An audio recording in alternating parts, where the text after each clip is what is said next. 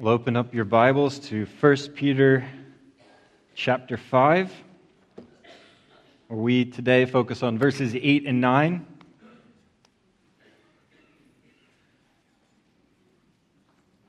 And Josiah was just praying about hope, the hope that we have, but sometimes it is hard to see hope, especially as this world seems to be getting darker and darker.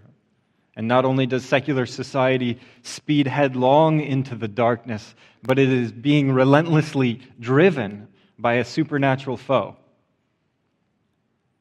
The speed and the fury of this godless madness is dizzying, and sometimes it's hard to see hope. But that is not what you have been born into. According to his great mercy, God has caused you to be born again into a living hope. In other words, we are a people that are fueled by hope. We are a people living on hope. No matter the troubles of the world, no matter the darkness of night, there is an un- unfading hope in the risen sun. And we are a people who run towards that hope. Hope has to do with drive, with joy, with expectation, with the things that make life worth living and certain deaths worth dying. A person that lives by hope is a person whose heart is on fire. Is your heart on fire? Burning for the king's victory to be consummated, for truth to be unassailed, to see earth transformed by heaven, to finally touch the one that loves us and gave himself for us. Hope sets our hearts on fire. We burn for these things. Not even the deepest dark nor the most enduring anguish can quench such a living hope. And we will not let it, because these hopes are grounded in the unshakable, unmovable promises of God, yours forever. But of course, there is a danger, a grave danger, for we have a cunning and powerful adversary he is not powerful enough to shake the promises of God. So instead, he tries to shake your faith. He tries to get you to doubt the promises of God and the God who promised them. And just as he did when he poisoned the hearts of our first parents, it's always been a strategy. Our enemy is a destroyer of hope and a devourer of faith. And so today we want to ask these questions why must we have sober minds? How does Satan oppose us, and how do we resist him? And I ask those questions, and I hope find some answers. Let's read the passage today. I'm going to start in 1 Peter chapter 5, verse 5, and read through verse 9. And really, I'm going to start halfway through verse 5. Clothe yourselves, all of you, with humility toward one another. For God opposes the proud, but gives grace to the humble. Humble yourselves, therefore, under the mighty hand of God, so that at the proper time he may exalt you, casting all your anxieties on him, because he cares for you. Be sober minded, be watchful. Your adversary, the devil, prowls around like a roaring lion, seeking someone to devour. Resist him, stand firm in your faith knowing that the same kinds of suffering are being experienced by your brotherhood throughout the world. Father, as we go to your word today, Lord, I pray that you would speak to us through it. You're our Father, and we know that you love us. You showed this so profoundly, marvelously on the cross. The price of your own Son, you redeemed us as part of your people. And so I pray that as we consider these words today, we would not see fear, but love. Deep, transforming, peacemaking love in our hearts. I pray that all the threats that come against us from the enemy would be extinguished by the faith that we have in Jesus Christ, who you've given to us. Help us this morning to understand and use my words, Father. In Christ's name, amen. So last week we looked at the relationship between humility and anxiety. In writing to the churches that were plagued by local persecutions, that were on the verge of a war between Rome and the Jews, Peter is giving the elect exiles the most powerful weapon to combat their many anxieties humble dependency on God. The deepest root of anxiety is pride. Because pride tries to control, because pride fears what it cannot control, because pride does not, not trust God and his promises. Therefore, the only antidote for anxiety is to humbly depend upon God. So it is no coincidence then that Peter would immediately pivot from the enemy that lives within, pride and its anxieties, to the enemy that lives without, the devil, who is the progenitor of all pride. And Peter's pivot point is on the mind. You see that in verse 8. Be sober minded, be watchful, he says. You know, that's the third time that Peter is exhorting us to be sober minded in his letter. He did it in chapter 1, verse 3, in verse 13. He did it in chapter 4, verse 7, and now he's doing it again in verse 8.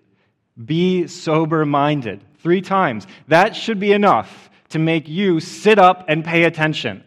This must be an important thing for him to three times say it. Be sober minded. And so, what does it mean to be sober minded?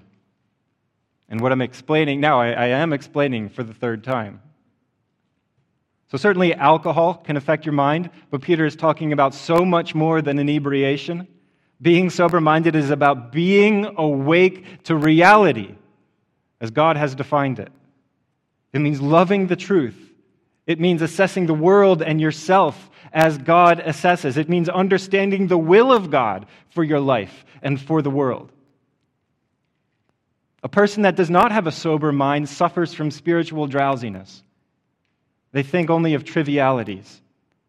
They are comfortable in their shallow thoughts, and they would rather escape than consider the weightier issues an escape is so easily found in a screen.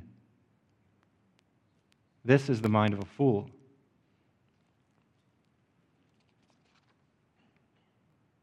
Solomon said, How long, O simple ones, will you love being simple? How long will scoffers delight in their scoffing and fools hate knowledge? For the simple are killed by their turning away, and the complacency of fools destroys them. Do not be the fool, destroyed by your own complacency. Sober your mind. See the world. See your situation according to the revelation of God's word. Awake, O sleeper, and arise from the dead, and Christ will shine on you. Look carefully then how you walk, not as unwise, but as wise, making the best use of the time, because the days are evil. Therefore, do not be foolish, but understand what the will of God is. Being sober minded is being a thinker, thinking about the things of God, about the travails of this world, about your inner struggles and strengths, and all according to the revealed will of God as found in the Bible. Perhaps you think that uh, perhaps it is difficult for you to think upon these weightier issues, and perhaps it's hard to understand Scripture and to discern the will of God. Well, likewise, a person that does not apply the appropriate exercise will find it difficult to run five miles.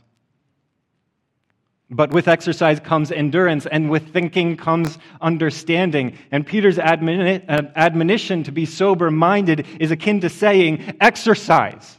Exercise your mind that you might be sober minded. And with a sober mind comes watchfulness. See how Peter goes from a sober mind to a watchful attitude right there in verse 8? A sober mind produces a watchful attitude. A sober mind understands the dangers around you and it seeks to mitigate those dangers. So a fool would walk into the middle of a freeway and lay down and take a nap. That would be foolish. The only reason that they are comfortable enough to fall asleep right there is because they are dangerously ignorant. They're stupid. They're dangerously ignorant. They're a fool. There's a famous saying in mountain climbing that says, Your greatest threat is the one you don't know about. A sober minded person is alert to these dangers, knows about them, watches out for them, and they would never go sleeping on the freeway, let alone heedlessly walk into one. Now, a qualifier here. A sober minded, watchful person does not go hide in fear and never do anything. A sober minded person wisely discerns the risk, prepares for it, and then casts all of their anxieties on God. And they trust him. They trust him. So when Peter says, be watchful to the sober minded person, be watchful, he is saying, watch out. He stands on the edge of the freeway and he says, Watch out! Why does he say that? Verse 8 again. Your adversary, the devil, prowls around like a roaring lion seeking someone to devour.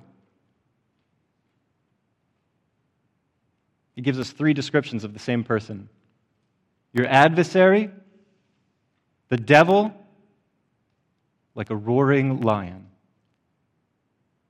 So we're going to take each one of these at a time. Your adversary, it means opponent, enemy,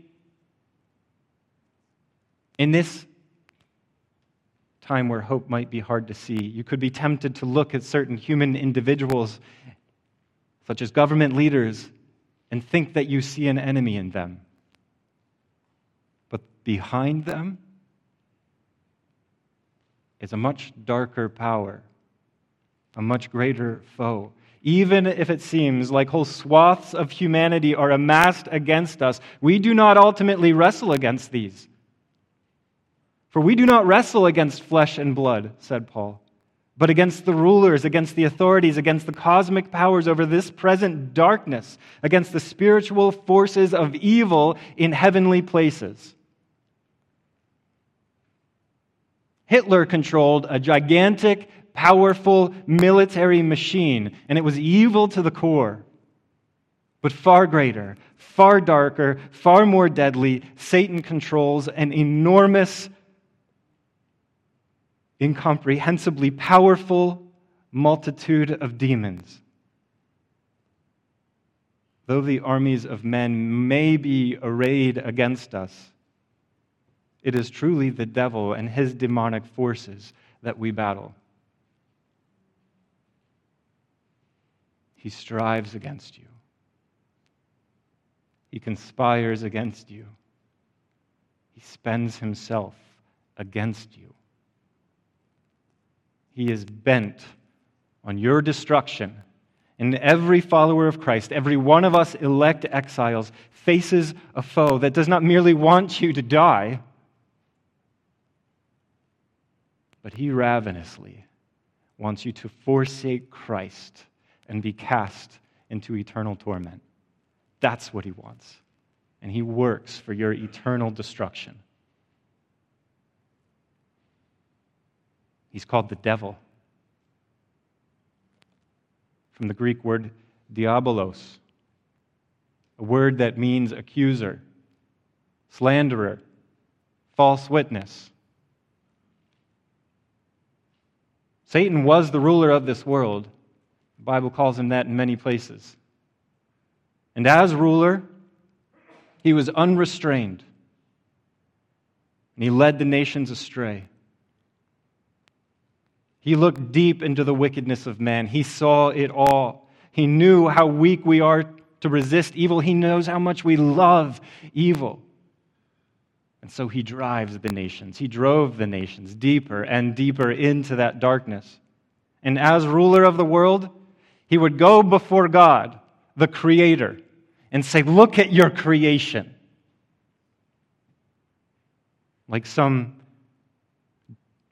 angelic prosecutor, demonic prosecutor.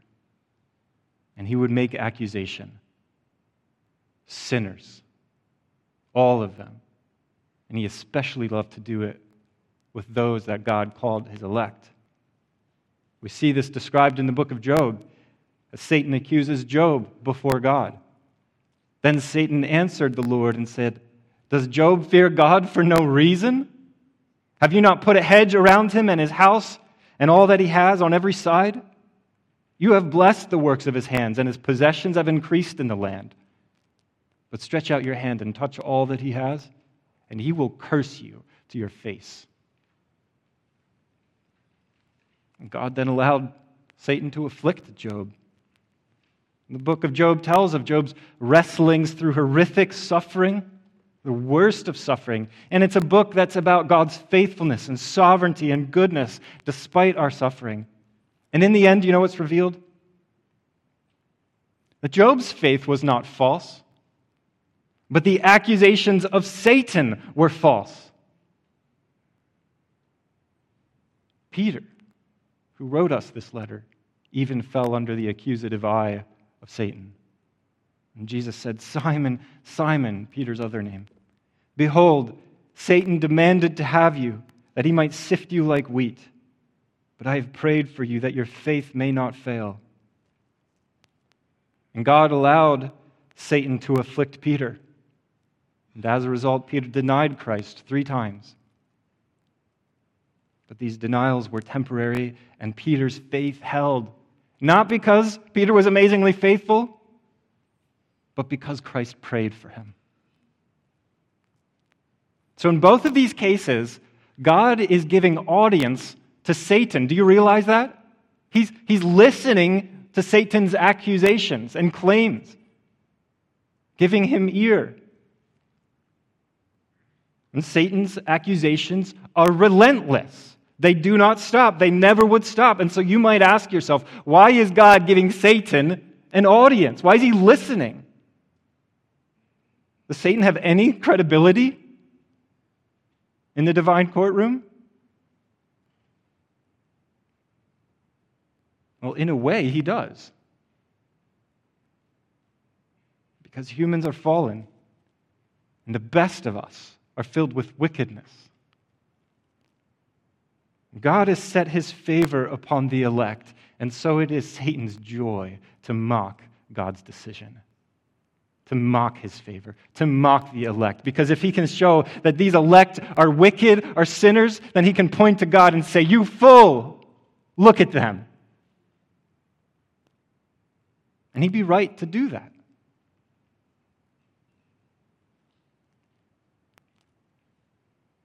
And so Satan continually reminded God that his people were evil, saying about the elect, liar, thief, coward, weak, sinner, endless, endless accusations. And they were right. And he's called a roaring lion.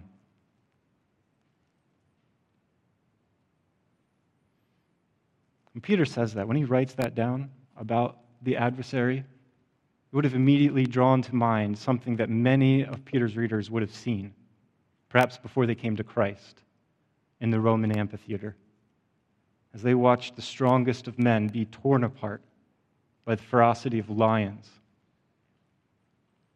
In the year 107, anticipating his own death in the jaws of a lion, Ignatius wrote, wrote this let me be given to the wild beasts, for through them I can attain unto God.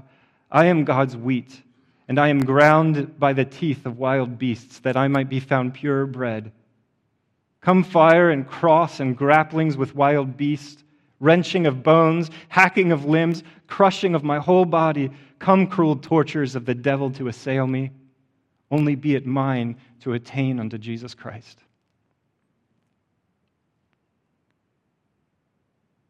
It's unimaginable what they faced.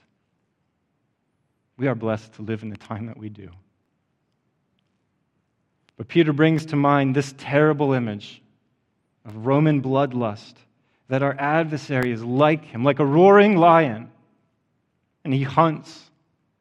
He seeks the elect. and He's hungry to swallow us whole. Just as the Roman lions, he is pitiless when he devours. Do you know what? His teeth have been cut. Do you know that God no longer gives him ear and will not hear him anymore? Satan is not welcome in the courts of heaven, for the risen king has judged him and thrown him out. Jesus was just beginning to establish his kingdom.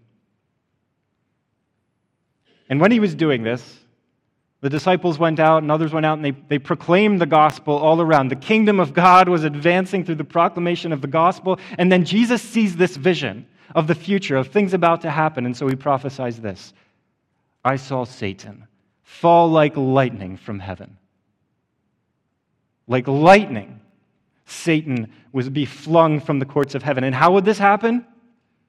Jesus told us that too. Now is the judgment of this world. Now will the ruler of this world be cast out. And I, when I am lifted up from the earth, will draw all people to myself. a king is coming, a new king when Christ was hoisted upon that cross, the judgment of our adversary was complete. The lies, the wickedness of Satan was on full display with the death of the perfectly righteous, entirely innocent Son of God. It was a death that Satan orchestrated. And when one so perfect died in such a way, it outed Satan for every one of his lies, every one of his arrogant thoughts, all of his wickedness. And again, Jesus said just hours before that cross, the ruler of this world is judged. 30 years later, thereabouts, Paul writes God disarmed the rulers and authorities and put them to open shame by triumphing over them in Christ. The cross of Christ, shameful to him in a moment, is our enemy's eternal shame. So, how are Satan and his demonic forces disarmed? We read this earlier in 1 Peter. For Christ also suffered once for sins, the righteous for the unrighteous, that he might bring us to God, being put to death in the flesh, but made alive in the Spirit he, Christ, has gone into heaven and is at the right hand of God, with angels and authorities and powers having been subjected to him. So here's how it worked In death, Jesus was proved perfectly righteous, and Satan was proved judged. In resurrection, the lion of Judah cut the teeth of the devourer. In ascension, Christ takes the throne, subjecting to the demonic and casting out Satan. And the king reigns, the rightful king. Christ reigns as king, and heaven knows no contest. He reigns supreme, and Satan is a defeated foe. Now let us consider that line in verse 8 that he prowls around like a roaring lion, seeking someone to devour. He's defeated, but he's still on the hunt. No longer being given access to heaven's throne. Cast down from there, he now roams the earth. And he is still the accuser. But his accusations, he now spins them into other ears. You see, he and his demons, they crawl through the weeds of our lives. And from their hiding place there, they say to us, coward, liar, thief, sinner, you hypocrite, you're worthless. Does God really love you? Are you really one of His?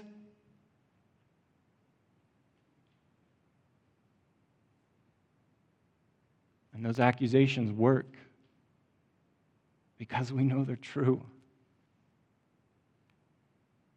We are cowards and liars and hypocrites and sinners, every one of us. But convincing us of these things is not the devil's winning strategy. He uses the accusations to get us to believe that God's word isn't true, that he doesn't love you, that you cannot trust him. There's a reason to doubt him and his promises. Your adversary, the devil, devours like a lion by getting you to believe lies about God and lies about God's word. And when you abandon trust in God, you throw yourself into the yawning abyss, and the lion licks his lips.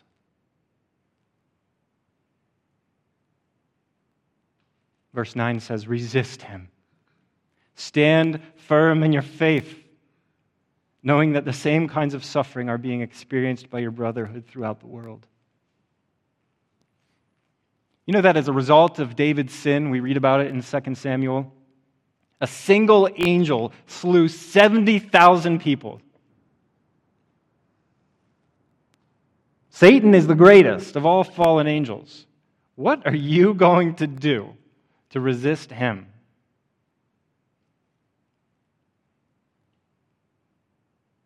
But you can. And that is proof that Satan is a defeated foe and that his teeth have been cut. Resisting the devil doesn't happen by having a strong will, doesn't happen by saying some special rebuke into the air. Resisting the devil and his storms of accusation happen is only possible when you lash yourself to the mast that is your faith. Peter doesn't really get specific or practical and tell us how to do that. But Paul gives us a lot of help because he too understood our frailty, the power of sin that still resides with us, with, within us. And so he writes, Paul writes, Therefore I will boast all the more gladly of my weakness, so that the power of Christ may rest upon me. For when I am weak, then I am strong. So, just as Peter said a few verses earlier, we must humble ourselves before the mighty hand of God. We must reckon ourselves weak needing to be strengthened by God and depending upon Him for that strength. We believe, we have faith that Christ indeed will be our strength, though we feel all the frailty of our humanity. He will be your strength. And go to Him and say, I am weak. I am helpless. Help me. Paul also wrote, Be strong in the Lord and in the strength of his might.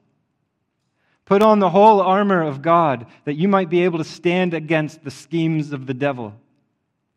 In all circumstances, take up the shield of faith with which you can extinguish all the flaming darts of the evil one. And take the helmet of salvation and the sword of the Spirit, which is the word of God, praying at all times in the Spirit with all prayer and supplication. So your strength to resist the devil doesn't come from within, it comes from without. It comes from God, and He gives it so freely. These pieces of armor that I've just read about, it's not all of the pieces of armor, but there are a few that I want to highlight. The helmet of salvation. Wear this helmet confidently like a crown. It is yours to wear. Christ has given it to you. He purchased that crown with his own blood. Know you are his, that he rescued you from death. You are saved. Put on the crown, the helmet. The sword of the Spirit is the word of God. With the word, you cut down all of Satan's temptations. Do you know, do you know that all the temptations Satan brought against Jesus were ultimately temptations to get him to doubt his Father? Every temptation and every doubt, Christ cut down with Scripture. Jesus was a man that was saturated in the promises of God that, that are found in the Word. He relied on them, he recites them. His reality was shaped by the reality of God, as God has given it in Scripture. So if it's good enough for Christ, isn't it good enough for you? Take up this sword, take up the word.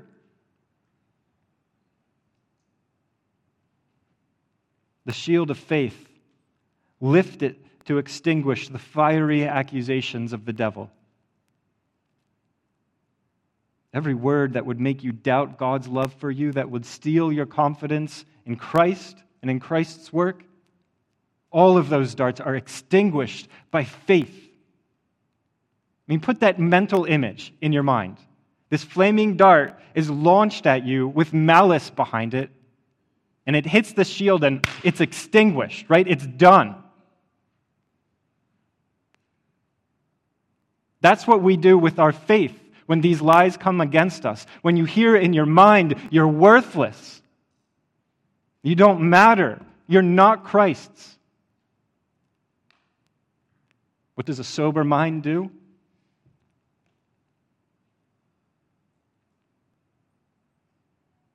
You lift your eyes from this place of darkness and you look once more upon the righteous King he suffered the wrath of God so that the unrighteous would be made righteous. And in this, you become the righteousness of God. The righteousness of God.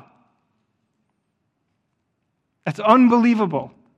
All your wickedness has been forgiven, and you are hidden in Christ, united with Christ. So when God looks at you, He doesn't see you and your sinfulness, He sees Christ and His worthiness.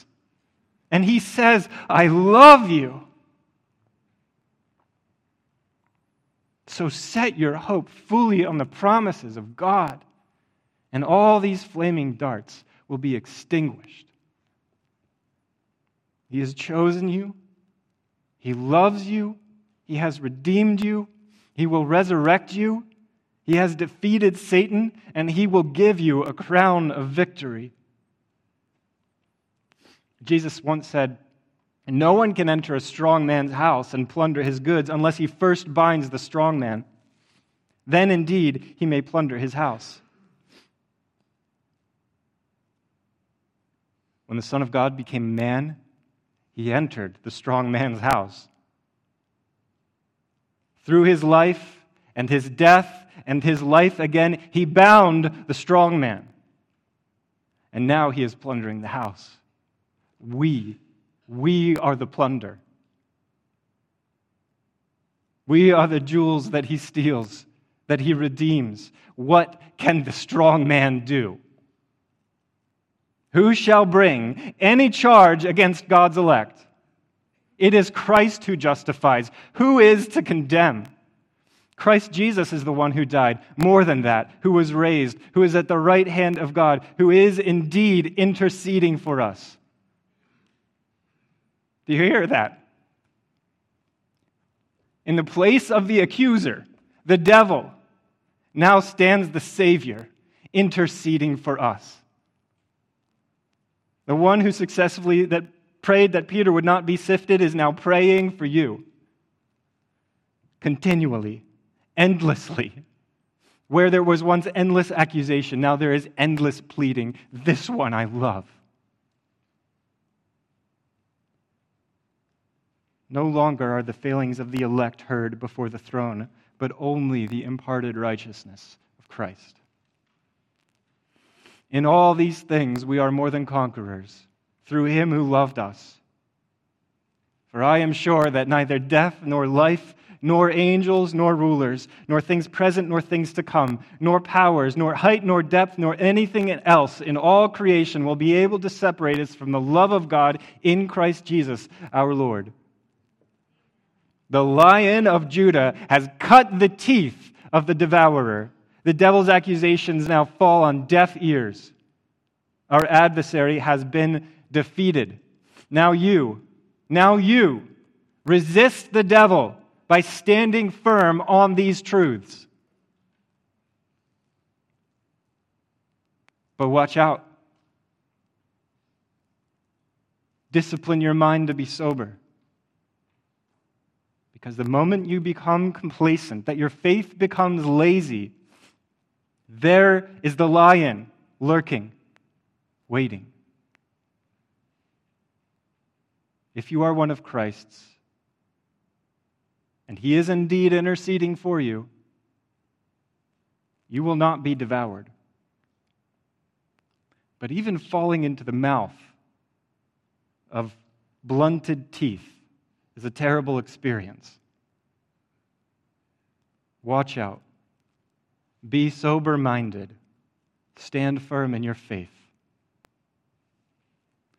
Father, what a good gift you have given us in Jesus Christ,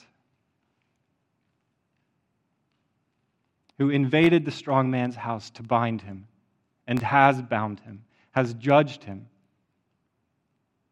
And now he's taking all that he wants. God, thank you that you want us that you've chosen us, that you love us, that you redeem us, that we will be resurrected, that we will know victory forever because of Christ and what Christ has done. Lord, help us to see that in our moments of weakness, in our moments of darkness, in our moments of perceived strength. In all of our moments, help us to see with great clarity, with sober minds, the work of Christ completed and ours to enjoy.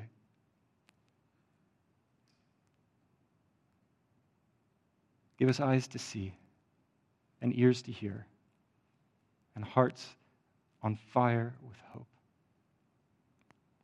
It's in Christ that we hope, and in his name that we pray. Amen.